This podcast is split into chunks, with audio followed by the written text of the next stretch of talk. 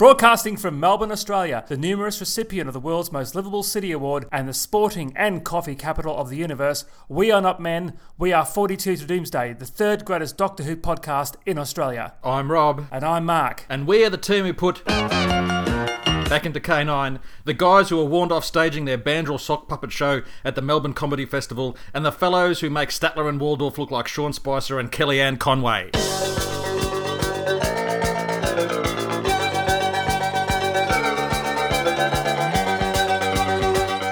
One of our most popular segments of our podcast with our three listeners is Opposites Attract, or as we have now renamed it to, Alternative Facts, where we take a topic related to the world of Doctor Who and go head to head to see which viewpoint wins. And one of our three listeners, Dylan Green, sent this topic in for us to discuss. I think there should be a face off of Dark Doctors, i.e., who was the better amalgamation of the Doctor's dark side, the Valeyard or the Dream Lord? From Amy's Choice, if you don't remember. Don't worry, I didn't remember it either.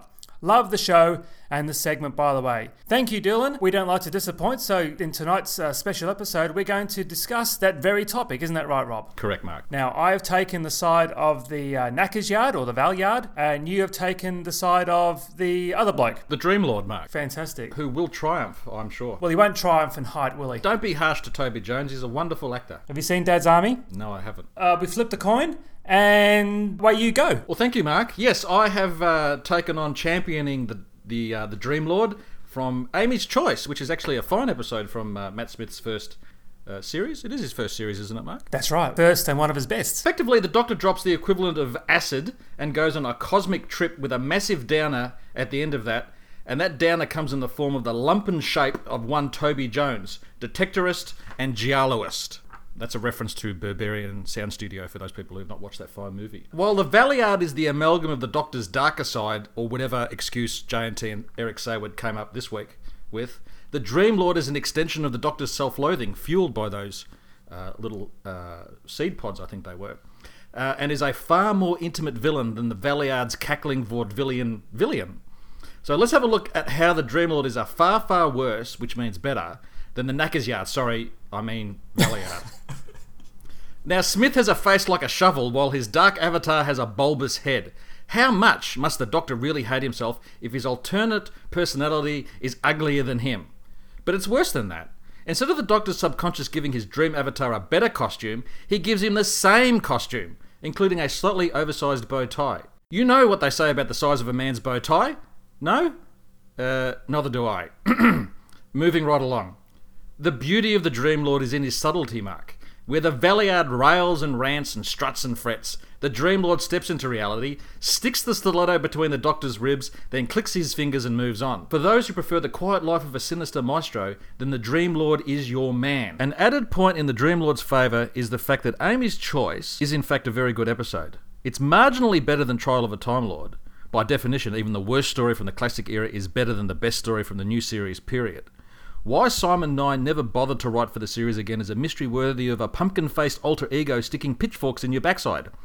Anyway, the doorbell has just rung. It's that lovely old lady from down the road. She appears to have something in her mouth. I will concede one uh, thing though, Rob.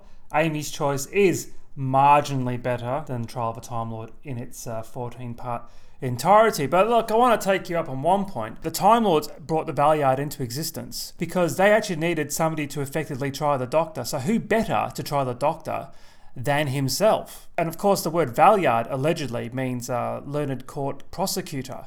But the Dream Lord, as you mentioned before, only came into existence because the doctor picked up a dodgy plan at the garden centre and got some pollen on the time rotor. It sounds like uh, he's been uh, munching on the uh, magic mushrooms there, Rob. And what a name, Dream Lord. Valeyard is a legal title. The Dream Lord sounds like somebody who's selling dodgy uh, second-hand bedroom furniture, shouting grand sale, grand sale, and then offering 50% on lumpy mattresses. I mean, where the heck is the menace in that. The Valeyard always aimed high in his machinations. He wanted to wipe out the Time Lords.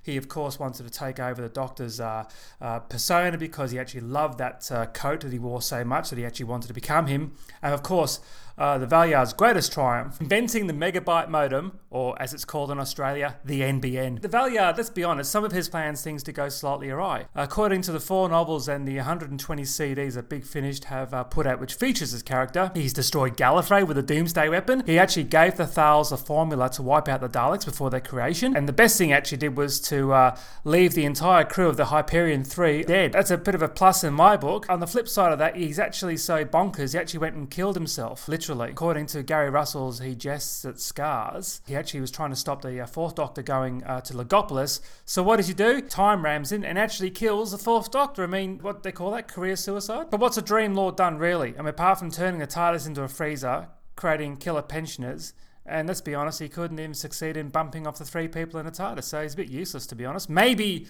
Rob, if uh, the Dream Lord wore a set of robes like the Valeyard wore and uh, maybe called himself Dark Helmet, things might have worked out slightly better for him. Look, Mark, I think the uh, the uh, the Dream Lord is a much nattier dresser than uh, the neck or the the Valeyard. I think the Valeyard. Uh, look, I've said it before. A stereotypical villain who wears black, looks menacing.